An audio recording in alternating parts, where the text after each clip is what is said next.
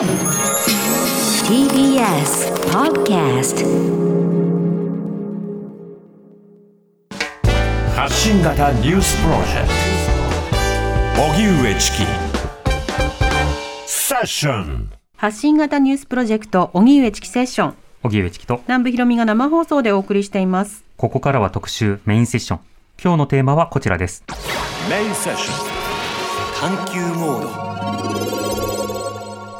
コロナ禍で広がるアルコールの提供禁止。今こそ知りたい禁酒法。現代との共通点とは？新型コロナの感染急拡大に伴い緊急事態宣言や重点措置の地域では飲食店が狙い撃ちで自粛要請の対象となり特に酒類を提供する飲食店は休業が迫られるなど厳しい状況に追い込まれています。一方こうした状況に耐えきれず酒類の提供に踏み切るお店が増えているほか飲食店ではお酒が飲めないため街中で飲む路上飲みが問題に。これに対しさながら禁酒法の時代だと揶揄する声もあります。およそ100年前1920年代にアメリカで施行された禁酒法。ザル法と呼ばれていたことは有名ですが当時どのような時代背景があって成立したものなのか現代との共通点などについて専門家とともに考えていきたいと思います。はい禁酒法の時代、なぜそのような法律が議論されていたのか推進と反対それぞれ論者も当然いたと思うんですけどどんな衝突があったのか政治はどう応答したのかなどいろいろ学んでいきましょうはい。それでは今日のゲストをご紹介してまいります。まず、禁酒法に詳しくアメリカ史がご専門、北九州市立大学文学部教授の寺田由美さんです。リモートでご出演いただきます。寺田さん、よろしくお願いいたします。よろしくお願いします。お願いします、寺田さんのご専門はアメリカ史で特に19世紀末から20世紀初頭のアメリカ社会について研究なさっていますまたアメリカの禁酒法制定をめぐる攻防や文化と政治の関係についてもお詳しいですそして現在の共通点についても考えたいということでおなじみです。アメリカ現代政治がご専門上智大学総合グローバル学部教授の前島和弘さんにも同席していただきます。前島さんよろしくお願いいたします。よろしくお願いしますさてまずこの現代の禁酒法っていうふうに言われたりしますけれども、じゃあ禁酒法って何なのよっていうところから、一から今日は学んでいきたいなと思います。はい今日の特集とても楽しみにしておりました、うんそうなんです。ということでこの禁酒法なんですけれども寺田さんこの禁酒法というのは一体いつ頃のどんな政策のことを指すんですか？はい、えーあの皆さんもご存知だと思いますけれども、アメリカでは1920年の1月に発行した憲法修正第18条、これがいわゆる禁酒条項と呼ばれています。はいこれはあの憲法を修正しただけですので、えその禁酒条項を実際のせ生活にこう反映させるためには法律が必要なんですね。うんうんそれで、はい、えーそれで、それをあの施行するための連邦法として、えー全国禁酒法、通称ボルステッド法という法律が同じく1920年に発効します。うん。なるほど。これ憲法を変えるというのはあの相当な決意だなというような印象もある一方でボルステッド法という法律もできた。これまずそもそも憲法を変えるとなったのはなぜなんですか？そうですね、これ、あのそれまでもですね、あの州ごとに禁酒法ができたりしていたんですけれども、まあ、州によってお酒が飲める州、飲めない州があると、やっぱ禁酒が徹底しないということで、え禁酒を進めたい人たちが、より効率的に、効果的に禁酒を社会に広めていくために、もう根本からえーお酒が飲みづらい状況を作らないといけないということで、えー憲法を修正するというところまで踏み切ったんですね。うんなるほどただ、あの、一点言っておきたいのが、禁酒法とは言うんですけれども、お酒を飲んではいけないというわけではなかったんですね。はい。で修正18条ではですね、あのえーアルコール飲料、まあ、この言い方もちょっと微妙なんですけれども、人を酔わせる飲み物うんうん。という表現なんですが、その人を酔わせる飲み物、これを、えー製造したり、販売したり、運搬したりしてはいけないということを決めていたんです。うんところがですね、一方で、購入したり、飲んだり、あるいは所有したりっていうことは、修正18条では禁止されていないんですね。うん、なるほど。で、さらに人を酔わせるっていうのは、どういうものなのかっていうのもちゃんと定義されていないわけです。うん。なので、実はあの憲法を修正するという段階では、多くの人たちが、まあ、この規制対象はウイスキーのような度数が高いものに限られて、ビールのようなものは規制対象外になるに違いないと思っていたんです。うんまあ、ですから実はあのウイスキーを作る蒸留蒸留酒のかあの業界はちょっと心配していたんですけれども、ビールのような醸造酒を作る会社はさほどの心配はしていなかったようなんですが、うんところがその後、施行する法律のボルステッド法ができて、蓋を開けてみたら、その人を酔わせる飲み物は0.5%以上のアルコール分を含むものであるとへいうえことになっていたわけなんですね厳。しい。うんはい。で、あの、かなり、あの、多くの人がびっくりしてしまって、で、すぐに、あの、禁そうした禁止法を、あの、修正しようというような動きも出てくるわけなんです。うんうん、これどうして禁酒法のあの個別の法である法律のことをボルステッド法と言うんですか？これは、あの、法律を議会に提案した議員さんの名前を取ってるんですね。うん、ボルステッドさん。はい、そうです。うんうん、ではこの禁酒法なんですけれどもあのそもそも各州でそうした法律州法があったんだでもそれをもっと効率的にという話があったんですが、なんで人々にお酒を提供しないようにしましょう？という議論がこの時代に高まってたんですか？そうですね。あの、えっと、禁止の動きっていうのは、割とこう、歴史辿っていくと、植民地時代まで行くんですね。はい、うんで植民地時代にすでに接種の動きが出ていました。うんうんあの植民地時代、えーあの特に教会がですね中心となって接種を人々に呼びかけるんですが、ただあのそれっていうのはあの教会に通わずに居酒屋に入り浸っていたりとか、あるいは過度のあの飲酒でもって家庭を壊したりとか、はいあるいは人前で泥酔したりといったような行為に対して非難して、でそれを規制しようとするんですね。うん。まあ、ちなみにあのこの時代あの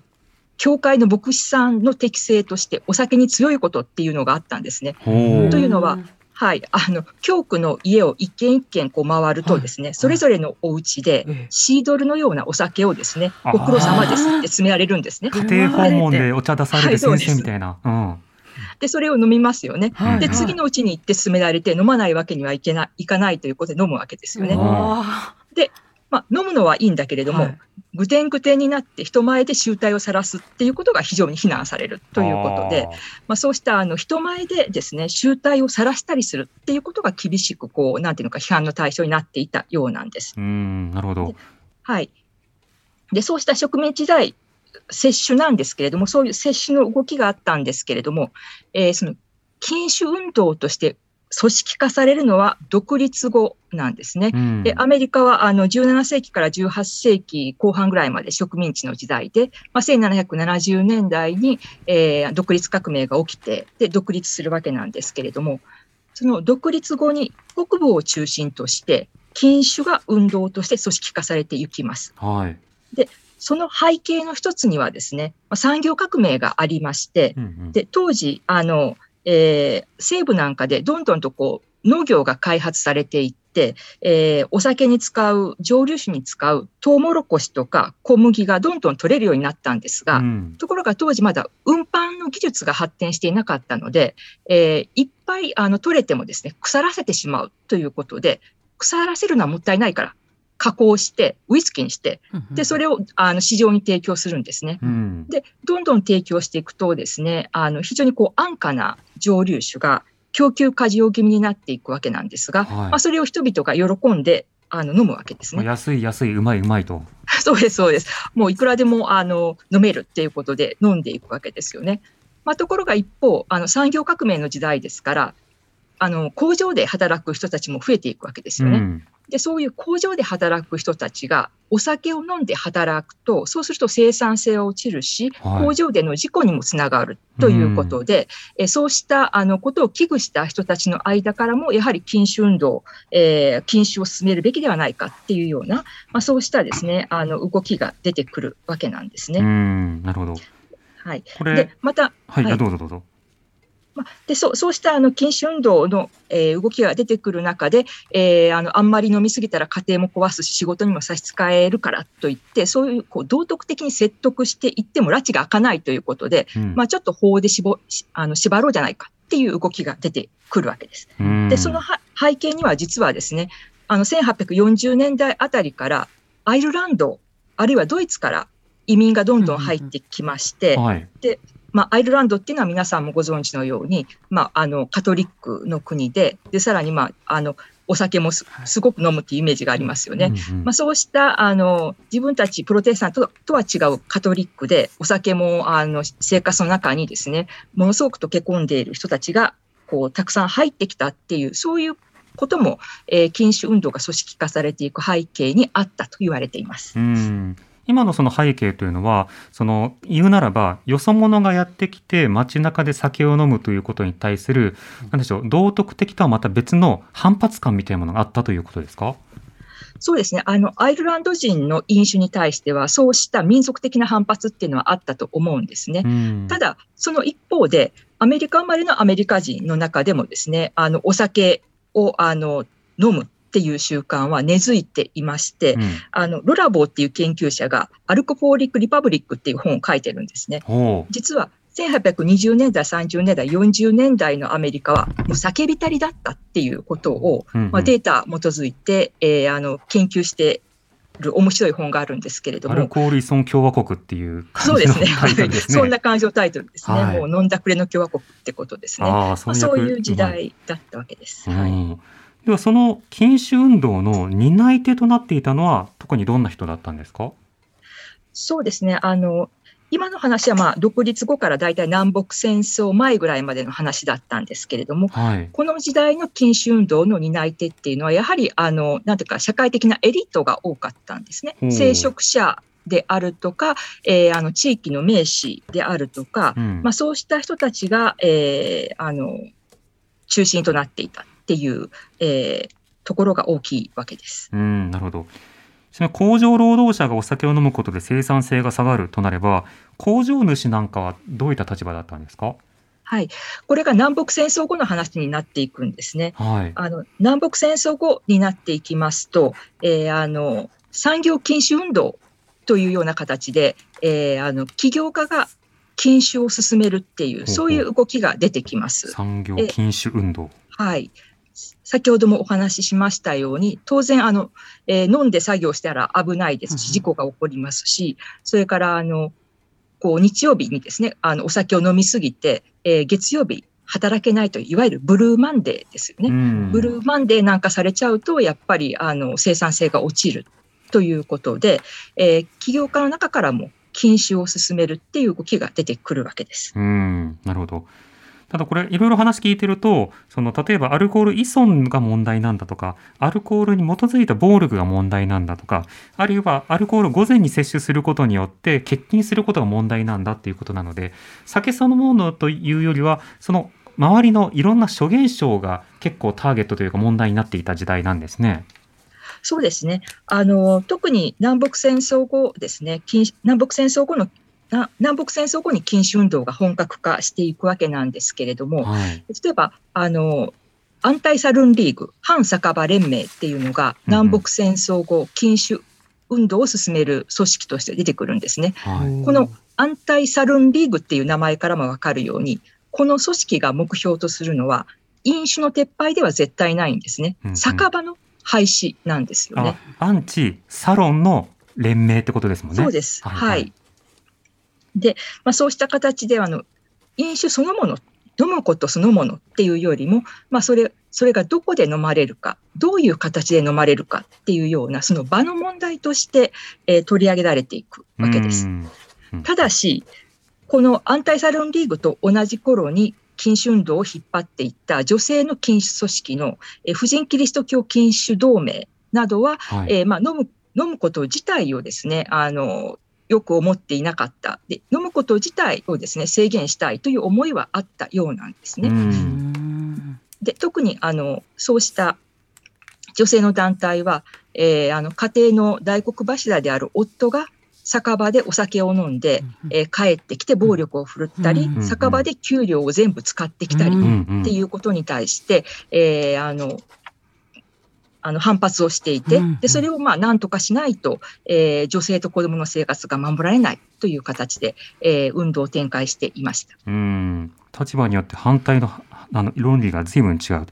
前島さん、この時代の政治的背景というのはどういったことを踏まえておけばいいですか、今の話、例えば反移民の話がございましたよね。要するにアイえっ、と、アイルランド系の話もそうですし、飲んだくれの移民は許さないみたいなね。えこれ、要するに、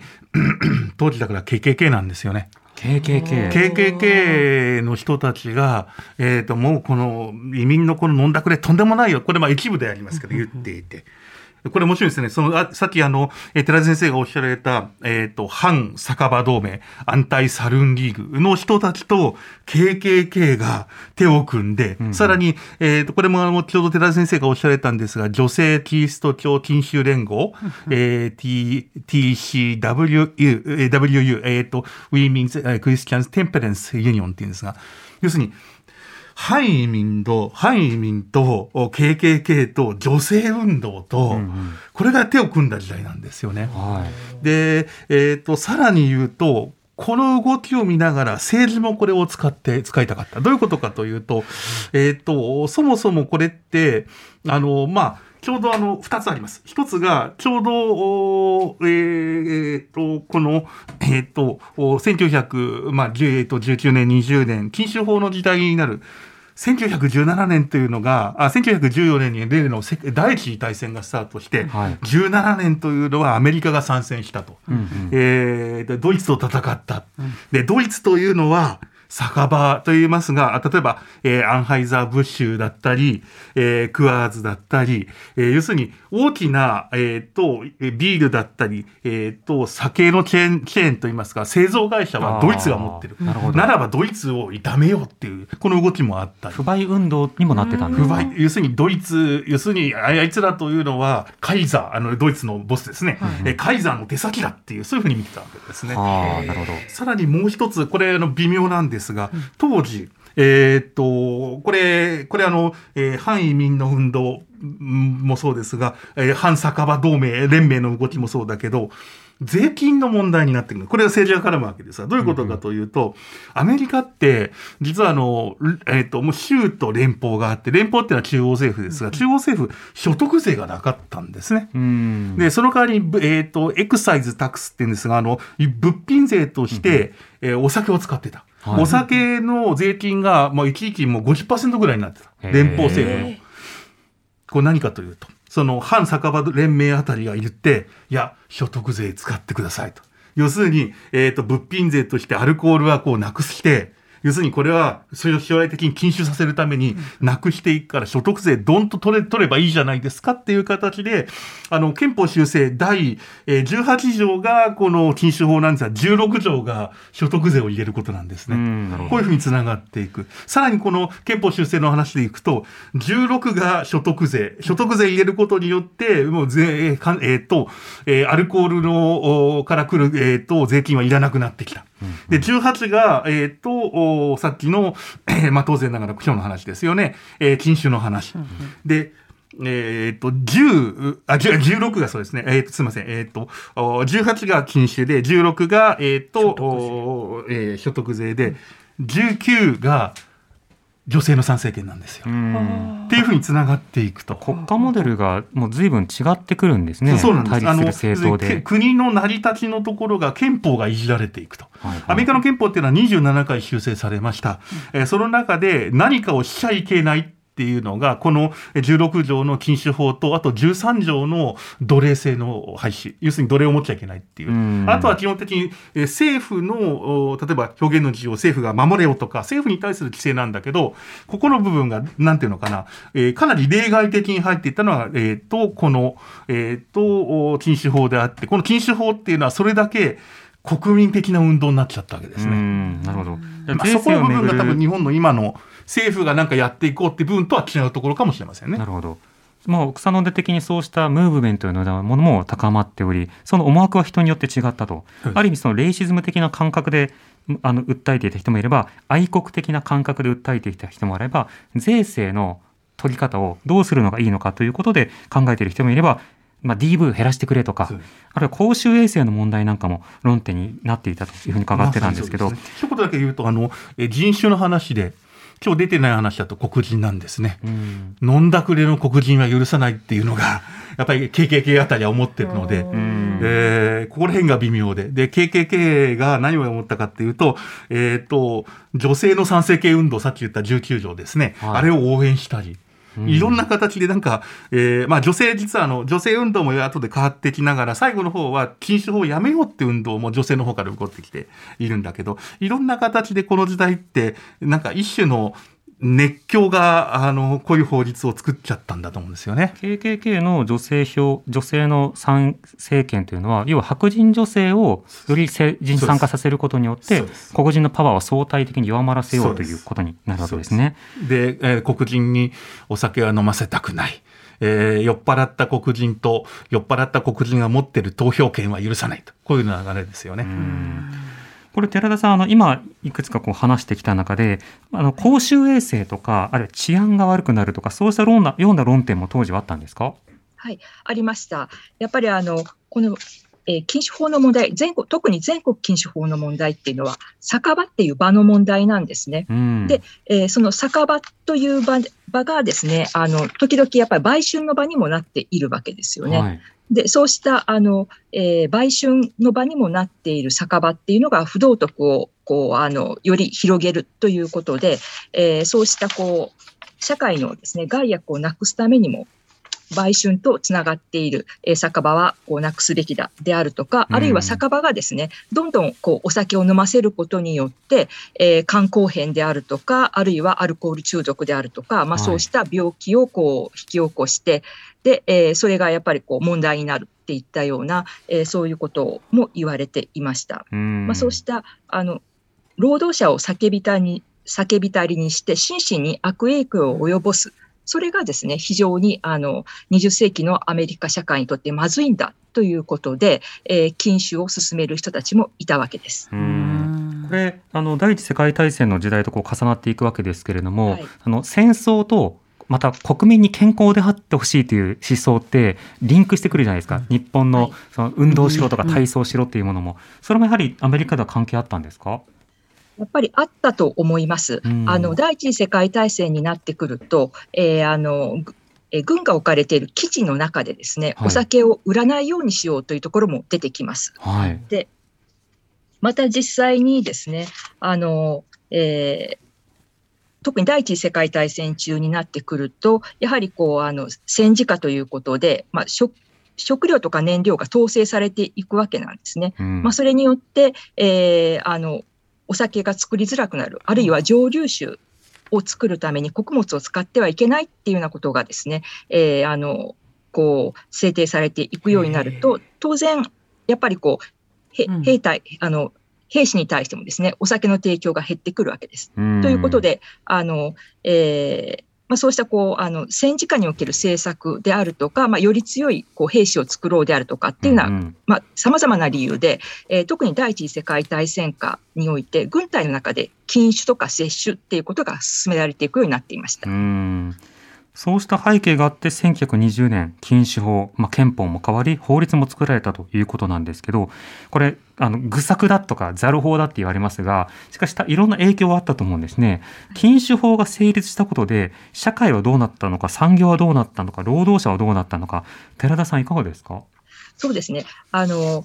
えっと、実際問題として、やっぱり禁酒法ができたことによって、えーアメリカ人の飲酒量は劇的に減ったそうなんですね。うんで禁酒法が1933年に廃止された後も、その飲酒量はかつてほど、もかつてのような高レベルには戻らなかったということで、はい。あの、そういう意味ではですね、あの、まあ、こう、成果はああがあったんだと思います。つまりう、んあの飲酒量を減らすということ。う、ん。それから職場における飲酒をですね、あの、させないということに関しては成果があったと思います。うんうん。その一方で、1920年代というと、皆さんご存知のように、大衆消費文化が花開いたはい。時代なんですよね。うんで、まあ、そういう時代において、あの1920年代、大衆消費文化がは花開いた時代なんですが、禁酒法時代でもあるんですが、でそういう時代にお酒が飲めていた人で、お酒を飲むことが当然のように思っていた人もいたわけなんです。うん。でそういう人たちがですねあの例えばあのグレート・ギャッツビーなんかに描かれているようなそうした新しい文化っていうものを作り上げていったりもしているという、まはい。あ、そういうあの時代だったんだろう20年代そういうこうあの一方で飲めない人がいるその一方で当然のように飲める人がいるという、うんまあ、そういうですね、えーまあ、分裂して分裂していくような、えーあの傾向を見せていたそういう時代かなというふうに思います。うん。これ、どうしてお酒作っちゃいけません、売っちゃいけませんって言ってるのに、買って飲める人がいたんですか？あえっとですね、あの買って飲めるわけではなくって、うん実はですね、禁酒法が施行される前に買ったお酒に関しては、ほうほう。あの個人の、えー家で所有してもよろしいということになっていたんですねはと。はい、そうです。なので、あの例えば HL メンケンっていう有名な批評家がいるんですけど、この人なんかは、あの施行前にどんどん買いためちゃって、で14年間飲んで、それでも飲みきれなかったっていうような、そういうエピソードも残っているんです。どんだけ倉庫あるのかな？すごいですね。本当です14年っていうのは、えっ、と、スタートして終わりまでですよ。ですよねあの禁酒、えっ、と、19年に、えー禁酒法を決めて20年に施行するので、うんこの1年の間にわっとやれたわけですね。うん。買いだめができた。買いだめができたわけですね。はあ、なるほおど。金ないと無理だよね。ば場所もね。場所を置けるっていううね。ん、なるほど。でもこれ飲めた人飲めない人も当然いるでしょうし、あの闇の市場のような形で流通するということもあったんじゃないですか？はい、そうですね。あのよくあの映画とか小説なんかにも出てくるような、いわゆるあの密造酒作る人うんうん、運ぶ人ですよね。そういう人たちも当然いました。うんで、特にあのカナダからですね、えーあのどんどん入ってきてるんですねは。あいくつかこう、はい、ルートがありまして、太平洋ルートとか、あの大西洋ルートとか、五大湖ルートとか、まあ、いくつかルートはあるんですけど、はいカナダからですね、えー主にまあウイスキーを中心として、えーあのお酒がこっそり持ち込まれていたようなんですね。うんうん。でもそうやってその流通しているものを例えば富裕層は買って飲むと。うん。でそれをまたもともと持っているものとかもシェアをするという動きがあった。一方で前島さん先ほど出てきた KKK など、飲んでる人を見つけては、まあ、通報するというか、うん。それに対して介入するというようなある種自警団的な動きもあったと聞いてます。がありましたね。それは、あの、そもそもの運動が、先ほどの話もそうですが、えーキリスト教的な運動で何とかしないといけないっていう、えー、めんどくさそうな感じでございます。そういうのがあったり。えーこれ、あの、先ほどの話、これあの、自警団的なところと、一種のこの、当時の文化のシンボルみたいな人で、女性で、キャリーネーションっていう人がいるんですね。どういう人かっていうと、えーと、身長が180ぐらいある人で、体が大きくて、女性で、斧を持ってて、要すえーこの人は何かっていうと、サルーン、あの、えー酒場に行って斧で潰して帰る人なんですね。な何を潰すんですか？酒場そのもの。あ酒場そのもの。そこであ潰して、酒場、酒場のその台とかバンって潰してうん。帰ると。斧で。えー斧で。で、えーああくまできっとなんていうのかな、一種みんな注目しちゃって、あの、注目度のと実際の、実際よりも注目度の方が大きい人ですが、うん。その人の影響もあって、何かあったら行ってやって、そういうことしていいんだよね。えーうん酒場に行って潰して、まあ、酒場というのはこれ実はキャリーネーション働やったのは禁止法の前なんですけど、キャリキャリーネーション的なことをやっていいよねって思っている人たちは多かったわけですね。うんこれが一つ。あともう一つ、あの、もちろん警察も動きました。えー FBI です。これ連邦の法律ですので、はい FBI が結構、あの、有名な、その、えっ、と、熱、密造酒を作る人のところに、でも、えー電話の盗聴をしたんですね。当時電話の盗聴っていうのは、犯罪の証拠として使っていいかどうかが、揉めて揉めて最高裁に行ったんですけど、結局最初は、えっ、と、まずい。あ要するにこれ、えっ、と、犯罪だということになったんで、後でひっくり返るわけですけど、要するにあの人権とか、あの、えー人々の権利っていうのはかなり、えー、緩く、えっ、と、なんかな、えっ、と、無視して捜査されてくると。はいえーそもそもが飲むことは大丈夫だったんだけど、なぜか飲むことまで摘発してるケースがうん20年代になると出てくるんですよ。ゆるっとした運用になっていくっていそううのはですね。で、うん一方で、これあの、本当に建前があって、例えば、禁酒法の時の大統領、ハーディング。あの、禁酒法は、ウィルソン大統領が就任する直前にスタ,、えースタートして、ハハーディング、クーリッチ、フーバーという3人の大統領で、えーフランクリン・デラノ・ルーズベルトがの時に辞めたわけです。4人の大統領が関わってるわけ、5人か。5人の大統領が関わってるわけですけど、このハーディングあたりは、自分で飲みながら、でも禁酒法だよと言いながらやってて、うんえー禁酒法の人たちに応援をもらって、えー当選してという、そういうパターンだったんですね。その政治家の二枚舌的なところもやっぱり出てきて、それを支援する人々もいてという流れですね。なるほど、はい寺田さん一方でその時代とかはねあのマフィアの時代で、うん密造酒の時代ででまたギャングが儲かるみたいなそう。いった話もよく聞きますもんね。映画とかでも描かれてますよね。そうですね。うん。あのまあ、映画によく描かれてるんですけれども、あそこまで本当に華々しくこうあの暴れて稼いでいたかっていうのは、ちょっとこうどうなのかなって思うところもあるんですけれども、うん。はい、確かにでもあのこうアルカポテのようないわゆる大手の密造業者が、まあ、荒稼ぎしたああうんの稼いでいたっていうのはあるんですね。なるほど。でさっきちょっと前島先からはですね生言われま、あ、すみません。そこからはですね、今からちょっと一旦お知らせに入るので、5時台にまた伺いたいと思います。でも実際上それがどう効いたのかとかうん、言ったほど機能していたのかとか、そのあたりについてこの後伺いますね。発信型ニュースプロジェクト荻上チキセッション時刻は5時になりました。荻上チキセッション今日の特集メインセッションはコロナ禍で広がるアルコールの提供禁止今こそ知りたい禁酒法現代との共通点とはということでゲストはリモートで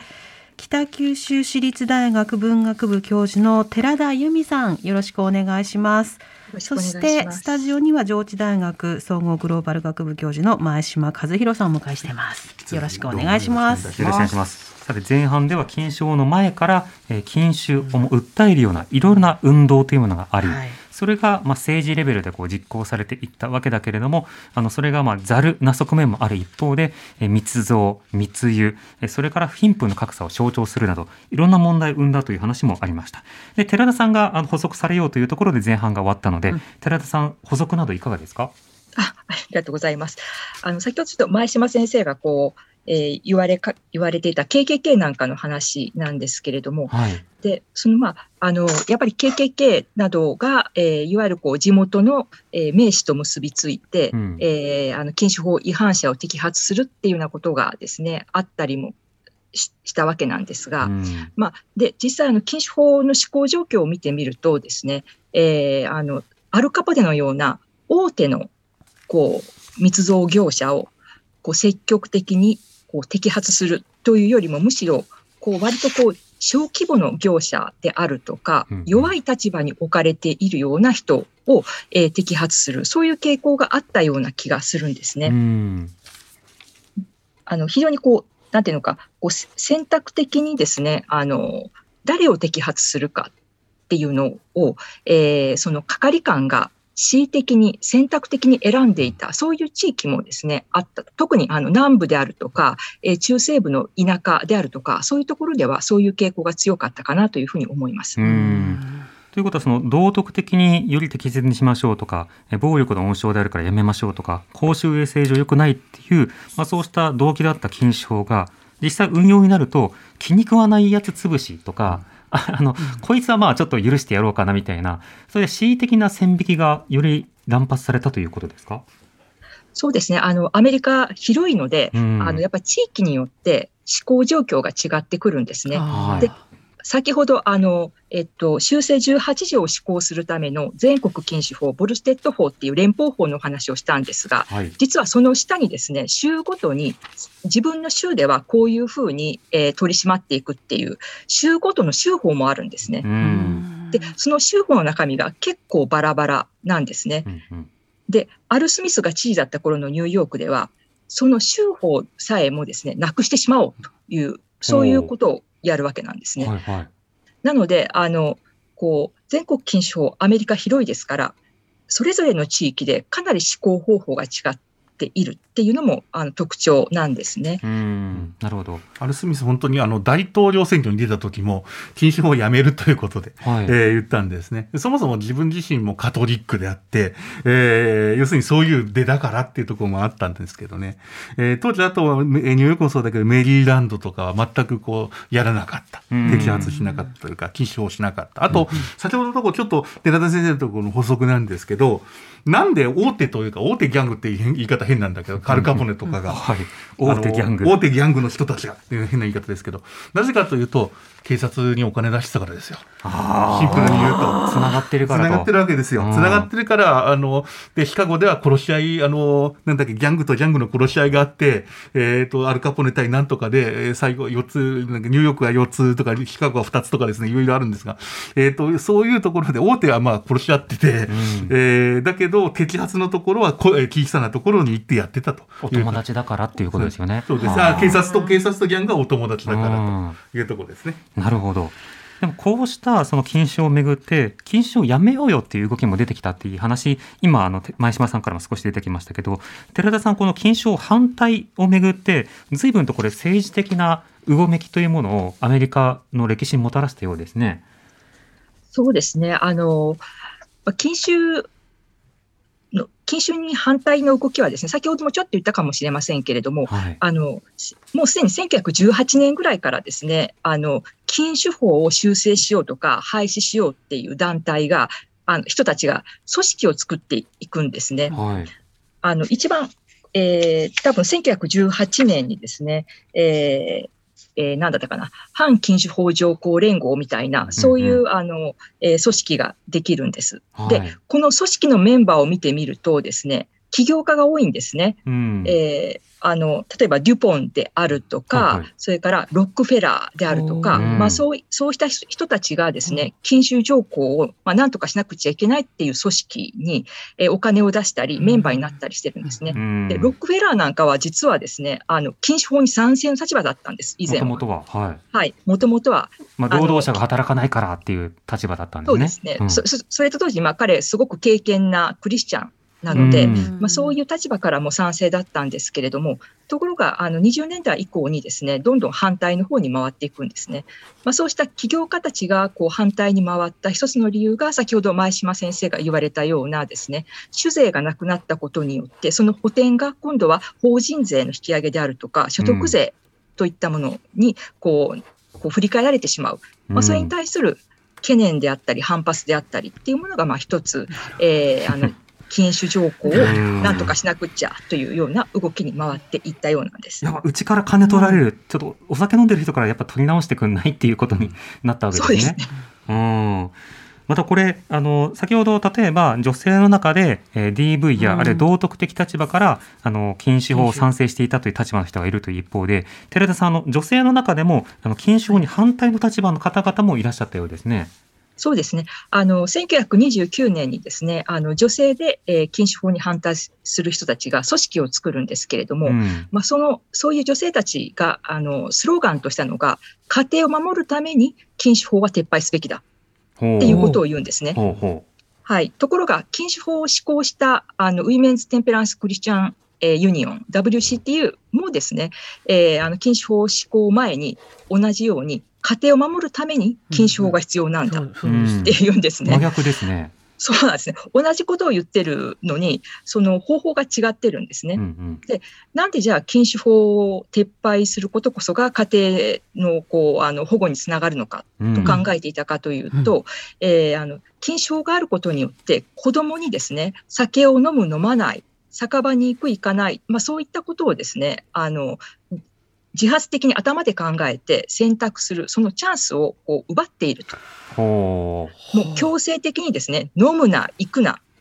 これだと、えー自分の頭で考えて判断するっていう、うん。そういう力を力が養われないと。それはアメリカの、自由意志は奪ってると。そうです。そうですね。それはまさにアメリカの民主主義にとってよろしくないじゃないかということで、えー自分の頭で考えて、うんえー選択するっていうことを子供に教える。これこそがまさに母親の役目であるっていうことを、うんまあ、あの、言ってるわけなんですね。抑圧ではなくて学びの機会を選ばせるんだと。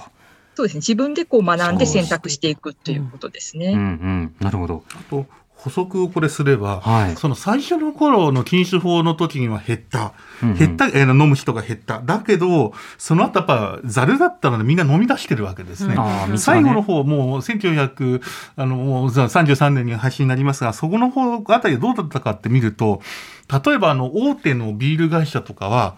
えっ、と、なんていうか、これ、ビールかモルトかな、まあ、お酒の会社だこれがモルトですと。それは普通に売ってるわけですね。うんうんそれに、あの、えっ、と、産業用アルコールを混ぜて、あと水か砂糖かなんか入れたら、お酒になりますっていうような製品売ってたりするんですね。うんうん要するに勝手に自分が作ることは許されるので、ああ、なるほど。要するに、あの、他のう売ってるのはお酒じゃなくて、んうんモルトだよとかですね。お酒の元ですよお酒のもっていうのがあるけのですよどって、言って、美味しいよビールはみたいな感じでやってるんですね。うんやってる。えっ、と、本当に。三点方式みたいな感じですね。まさにそうですね。あの、嘘、嘘なんだけど、嘘なんだけど、そのフィクションが成り立ってみんな飲み出しちゃったってところが一つ。うんあとあの、いろんな形で、えっ、と、ざるなところはあって、まあ自分で作って飲めるところはありましたけども、書評、私自身、あの、仮、えっ、と、あの、ウイスキーといえばアメリカだとケンタッキー州なんですが、うん。ケンタッキー州に行って、そこで私大学で講演したんですが、はい。えー後で、えっ、と、酒場じゃなくてウイスキーの工場にで連れてっていかれて、うんその時私自身も質問したんです。が、これみんな言う質問らしいんですが、うんうん。さえっ、と、禁酒法の時どうだったですか？全然問題なかった。理由は、私たちのは医療用なウイスキーとしてなったから。どういうことかというとは、あ。の、ドラッグストアに行って、処方箋もらって、お医者さんにもらって、えっ、と、えーえーと、一週間分のウイスキーねってもらえたっていう。で、それがあるので、全米の中で今も残ってるのは、ウォルグレンっていうのが、あの、一番 CVS っていうのが一番大きなドラッグストアですが、二つ目のドラッグストア、それでえーウォルウォルグレンっていうのが一気に伸びたんですね。へでー、ドラッグストアで行ってお酒を飲む。えーこの、このシーン、さっきのジャ、えー華麗なるジャツギャツビーにも出てきますけども医、療用なんですけど、飲むんですよね。えーお酒だから。あの、消毒とかじゃなくて飲むんですね。そうですね。あの、メディソナルウイスキーだから、メディセンですね。えーっていう言い方ですね。それがあったり。あと、あと、えー今日宗教の話が出ました。宗教、うんカトリックとか、とかユダヤ教とか、部分的にお酒を使う、あの、えっ、と、なんか宗教的なこのややり方があるんですね。だから、あの、宗教、ユダヤ教のラビ、ラバイ、ラビですね。んえっ、ラビと、ラビの、ラビの人が、アルコールライセンス持って、えーそれで、えーもらって売るっていうね、自分の、自分の教会の人たち売っちゃったりするので、結構ざるになっちゃったから、えーで、要するに、この方法じゃダメだよねっていうやり方を、さっき寺田先生がおっしゃられた、えー団体あたりが、えっ、と、本当にこれダメだよって。しっかりこんな、うんこんな偽善なんて子供たちに良くないよってお母さんが教えたわけですね。道徳を伝えるつもりが、もうなんだろうう表は表、うん裏は裏で裏の社会があるよっていうことを丸見えにしてしまったそうんですね。ですね。もう裏、裏、裏、裏ばっかだよねっていう話ですね。であーなるほど、で、アル中もやっぱり戻ってきたわけですね。アルコール依存症の方がね。アルアルアルアル中っていう言葉いかんのかなアルコール依存症も出てきて、そして家庭内暴力まだ戻ってきちゃったりするとう。ん。で、もう一つ言うと、お今日このタイミングで言った方がいいかなと思うんですけど、29年といえば、いや33年に例の、えっ、と、おえー金賞が終わりますが、29年といえば世界恐慌大で恐、慌。はい。恐慌がなれば所得税が減る。うんうん所得税が減れば政府が困る。ならば、もう一回お酒に税金かけたいよねってなってくると。こうんの流れもあるわけですね。なるほど、なるほど。だからこれ、そうなった時に禁酒をじゃあやめようとなれば、税制をどうするのか、どうやって調整するのかっていうの選択にもなるし、またそれまでそのレイシス的的な感覚もあった禁酒法に対して、いやいや、黒人の人も含めて、私たちは禁酒法にも反対だし、いろんな民族の人権にも賛成だしっていうようなものがこう結びついていったりと、いろんな論点がこうシャッフルされていったというような期間にもなっていったわけですね。その後の話はその後の歴史の話として、では、あの、寺田さん、この禁酒法の失敗や歴史から現代への学べることというのはいかがでしょうか？そうですね、なかなか難しい問題なんですけれども、禁酒法が失敗した一つの理由が、やっぱりさっき出てきた取締官、係官、エージェントの問題があったと思うんですね。うんで、あの、公務員の資格を受け、受けないまま、公務員テストを受けないままですね、あの、そその時の権力者がですね、勝手に自分の好きな人を任命する。まあ、それによって能力のない人や、場合によってはアルカポネみたいな、そういう暴力的なですね、えーあの、反歴を持った人までが係官になっていく。で、それうん、そういう人たちがですね、結局、あの、し禁止法の執行をですね、うまくできなかったっていう、その法を執行する際にですね、あの、一体、あの、どういう人を選ぶのかであるとか、うんあるいは、ああの、こ公平にどうやって施行させるかっていうことが大切なんだろうと、えー一つ思います。うんそれともう一つはやはりさっき言った、あの、し恣意的にこう法を施行するっていうことは、あのやっぱりあの非常にまずいと思うんですね。なので、こう法を施行する際のその公平性っていうものが重要になってくるのかなと思います。なるほど。